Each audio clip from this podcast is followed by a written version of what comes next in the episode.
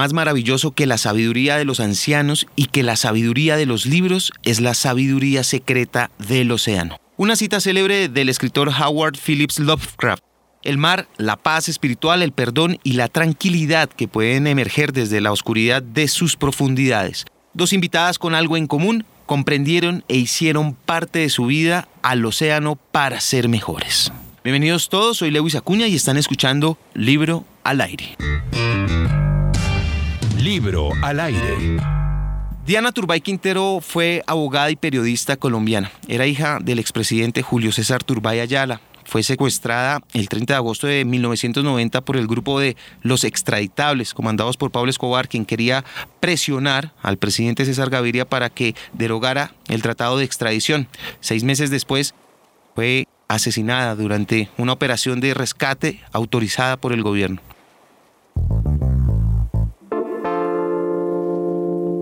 Es un gusto saludar aquí en Libro al Aire a María Carolina Hoyos Turbay, un libro desde el fondo del mar que conmueve, que conmueve muchísimo y aunque es desgarrador, es un gran mensaje de esperanza sobre el perdón y sobre el camino para curar esas heridas que de alguna manera pensamos en algún momento que podrían ser insalvables. María Carolina, bienvenida. Hola. Hola. Son solo 145 páginas las que tiene este libro, Desde el fondo del mar, y es una experiencia que uno intuye debió haber sido muy difícil para escribirlo. Es cierto, uno cuando se enfrenta a su propia historia, a sus dolores, sin hacerle Photoshop, sin venderse de una manera distinta, pues es duro, pero también es muy liberador cuando uno ve que, mm, que pues puede contar su historia sin rabia, sin rencor, y pues la verdad es que ha sido muy interesante este proceso. Su mamá fue asesinada el 25 de enero del 91. Todo este tiempo, todos estos años,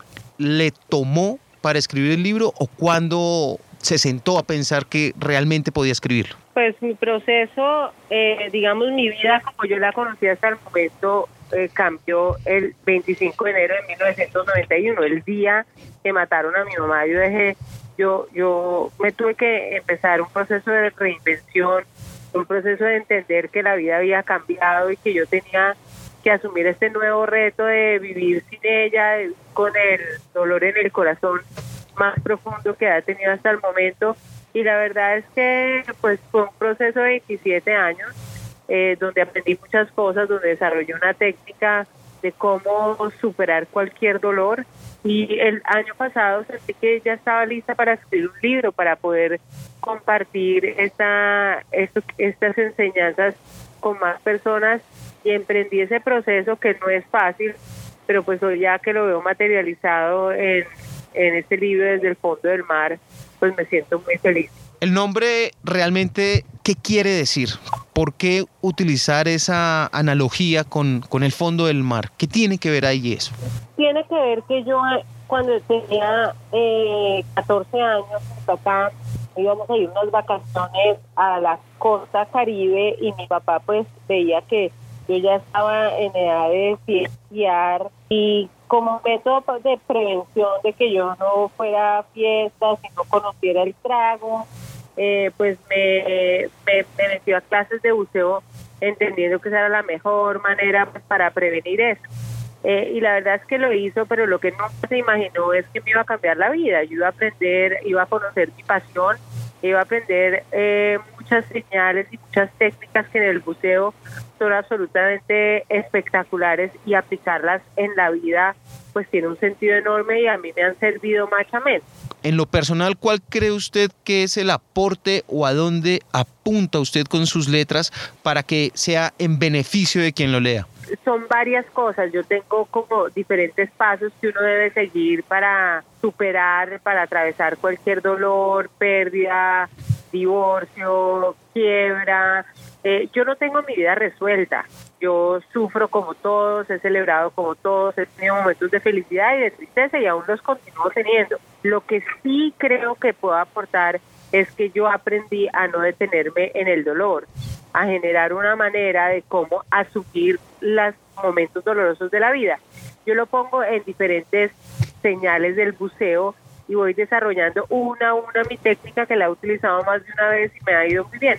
¿Quién la acompañó para escribir este libro o, fue un acto que usted llevó a cabo en soledad? No, la gran mayoría de las cosas en la vida y aprendí eso que es mejor hacerlas en conjunto que solo. Yo tuve apoyo, mi mayor apoyo fue una prima que tengo que me acompañó, que trabaja conmigo y que es muy cercana a mí y que muchas veces que yo cerré mi computador y no quería seguir, ella estuvo ahí para darme ánimo y para mostrarme que valía la pena que continuara enfrentando este monstruo y este dolor. ¿Hubo algún momento en particular en el que se vio afectada nuevamente por la pérdida de su mamá? Todo el tiempo. Me acordaba de hacer conciencia del dolor que ella tuvo todo ese tiempo y de lo que sufrió medio muy duro otra vez. Muchos aseguran que uno no debe recordar a las personas que parten de este mundo por aquellas cosas que nos producen dolor a nosotros, sino por lo que ellas eran en sí mismas y que nos producían alegría.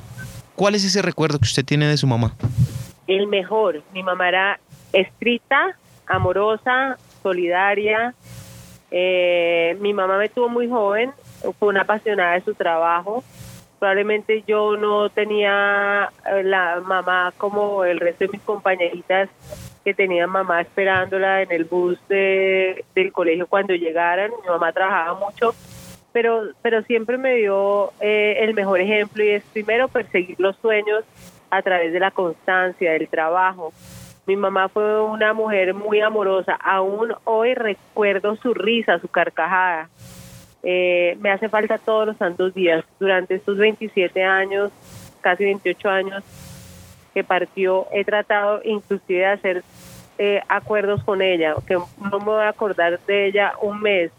Voy a ver, y, y es, es imposible. Todos los santos días de mi vida tengo motivo para recordarla, para extrañarla, para saber que nos hizo mucho más falta de lo que pudo estar, que Pablo Escobar realmente nos hizo un daño tan absolutamente doloroso que inclusive mis hijos que nacieron mucho después de que mi mamá la mataron, pues son víctimas de la violencia y pues están pagando el precio de lo que el narcotráfico nos hizo. Hablaba usted justamente en esta respuesta sobre hacer un trato, un trato intangible con ella, de decir, bueno, voy a acordarme de ti en un mes para dejar tu memoria tranquila, quizá.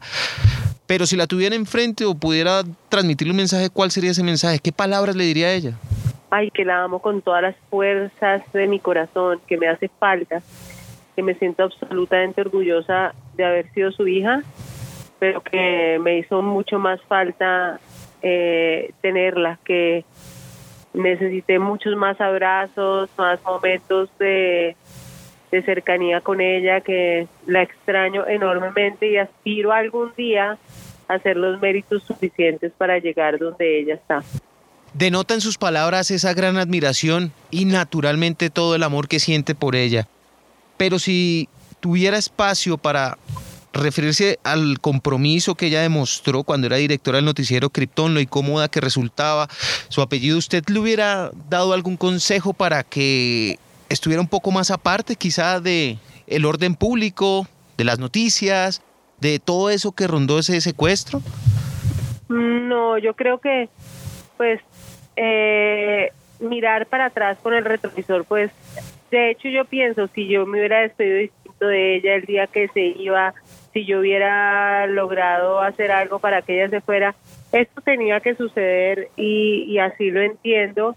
Y lo que sí eh, valoro enormemente es que mi mamá entendió que el periodismo no era un notario de la realidad y punto, sino que también eh, los periodistas teníamos que eh, también aportar a la paz, eh, buscar métodos de concordia entre todos. mi mamá fue una enamorada de la paz y pensó que ella podía aportar un granito de arena. Entonces, pues el resultado es fatal porque murió, pero creo que pues que así va a ser la historia y que en un país en guerra pues caen periodistas eh, como Pablo Escobar logró poner en jaque a un país, a que a poner en jaque al periodismo colombiano, pues ella fue víctima, me da lástima, pero fue así. ¿Cómo fue esa última despedida?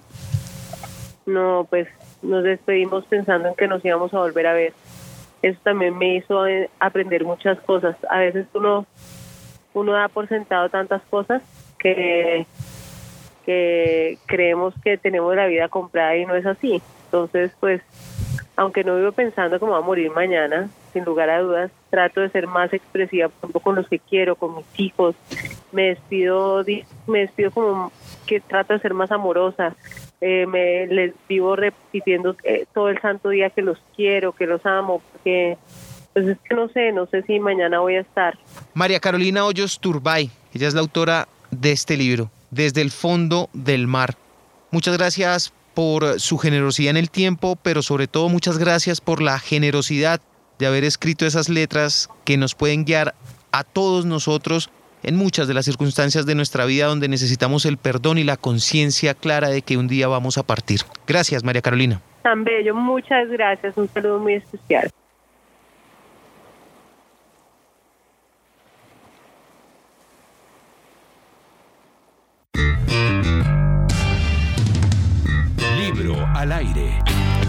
Sofía Gómez Uribe nació en Pereira el 15 de abril de 1992, ostenta tres récords panamericanos y un suramericano en apnea, una de las disciplinas deportivas más exigentes del mundo en que se mide la capacidad de estar bajo el agua o la profundidad a que se puede bajar en el agua a pulmón libre, sin oxígeno. Ha dicho que ese ejercicio generó la pasión por redefinir sus límites, por conocerse, entender su cuerpo y llevarlo al máximo del potencial. El agua la transporta a un lugar pacífico donde todo está bien. Sofía, muchas gracias por estar con nosotros en Libro al Aire. Bienvenida. Muchas gracias por la invitación. Sofía, ¿cómo descubre uno que lo que quiere hacer en la vida, que su vocación es estar sin oxígeno bajo el agua? Yo descubrí que me gustaba aguantar la respiración en otro deporte que yo practicaba, que era natación con aletas. Y desde el primer momento que traté de hacer, pues como una distancia larga sin respirar, me gustó mucho. Y ahí me quedé. ¿Dónde se siente más segura, Sofía? ¿Bajo el agua o en tierra? No, dentro del agua totalmente. Porque es un lugar de mucha, de mucha tranquilidad y en donde yo me siento muy cómoda y, y que me gusta mucho y lo disfruto. Entonces prefiero estar sintiendo como el agua recorre mi cuerpo que estar afuera no, no disfrutando tanto. ¿Qué tipo de experiencia podría comparar usted a estar sumergida, a lo que se siente allí? Mm, yo creo que un momento que en el que uno, no sé, se, se siente en un lugar muy tranquilo, se ponga sus audífonos y escuche música, se puede comparar un poco con lo que se siente ser se ha conmovido tanto en algún momento por lo que vive allí, en el océano, y llorado bajo el agua? Sí, claro, si no puede llorar, nadie se da cuenta que no está llorando, pero si las lágrimas salen. ¿Ha sentido miedo, Sofía, cuando está en las profundidades pese a ostentar esos récords de apneísmo? Pues he sentido varias veces, pues como dos o tres veces, muchos nervios haciendo una inmersión, pero así muchos, muchos nervios que me invaden el alma. Pero yo siempre he dicho que si no siente miedo haciendo apnea, pues mejor no lo practica, porque es un deporte tan, tan fácil como para sentir miedo a grandes profundidades. Sofía, ¿y cómo los controla? Tratando de pensar positivamente y tratando de alejar todo eso, eso que le pasa a uno por la cabeza. ¿Y esa metodología o experiencia la puede trasladar a otros escenarios de su vida? Sí, claro que sí. Yo creo, y bueno, a mí la me ha enseñado muchas cosas porque yo soy muy impaciente y quiero que todo sea ya, como yo quiera y todo. Pero la me ha enseñado que a veces las cosas no son como uno quiere y como uno se las imagina. Entonces eso me ha, me ha enseñado que uno tiene que tranquilizarse y dejar las cosas fluir. Pero qué miedo conserva. Uno pensaría que ya no le teme a nada a las vacas. ¿Por qué a las vacas? Ay, no, se me parecen animales que, pues como que no lo entiende. Por ejemplo, un perro, uno sabe que si tiene, que si está moviendo la colita, entonces está feliz, no sé, un montón de cosas, pero las vacas, yo no sé, me parecen animales muy grandes que sin quererlo lo pueden lastimar a uno muy fácil, entonces me da mucho miedo. ¿Tiene alguna experiencia en su vida que le haya resultado tan o más retadora que el apneísmo? Yo creo que cuando yo me fui muy chiquita de la casa a estudiar a otra ciudad y esa, esa, pues, esa, esa experiencia de irme de la casa, de dejar a mis papás y las comodidades que uno tiene con los papás es difícil. Creo que ha sido más difícil que cualquier otra cosa que he hecho. Pero no negativamente. Yo he tenido experiencias muy bonitas de abajo del agua que me han marcado pero que me dejan cosas muy bonitas, pues. Y la más bonita fue una vez me encontré a una tortuguita recién nacida. Nunca en la vida me imaginé que de la nada me fuera a encontrar una tortuga recién nacida y ha sido uno de los momentos más bonitos que he tenido en el agua. No podía parar de llorar de la emoción que tenía de ver una tortuga. ¿Cómo hacer para que esas impactantes imágenes que además la ven 230 mil seguidores que tienen su cuenta de Instagram a través de las fotos que publica y a todos sorprenden, no se le convierta en un simple paisaje para no dejar de sorprenderse.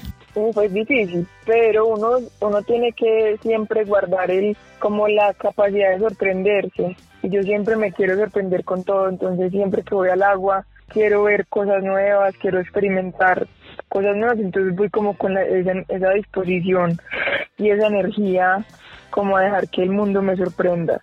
Y todavía no se me ha vuelto paisaje lo que hago, ni los lugares que visito, ni cada vez que me encuentro algo diferente en el mar. Eso es lo importante, nunca dejar esa capacidad de sorprender.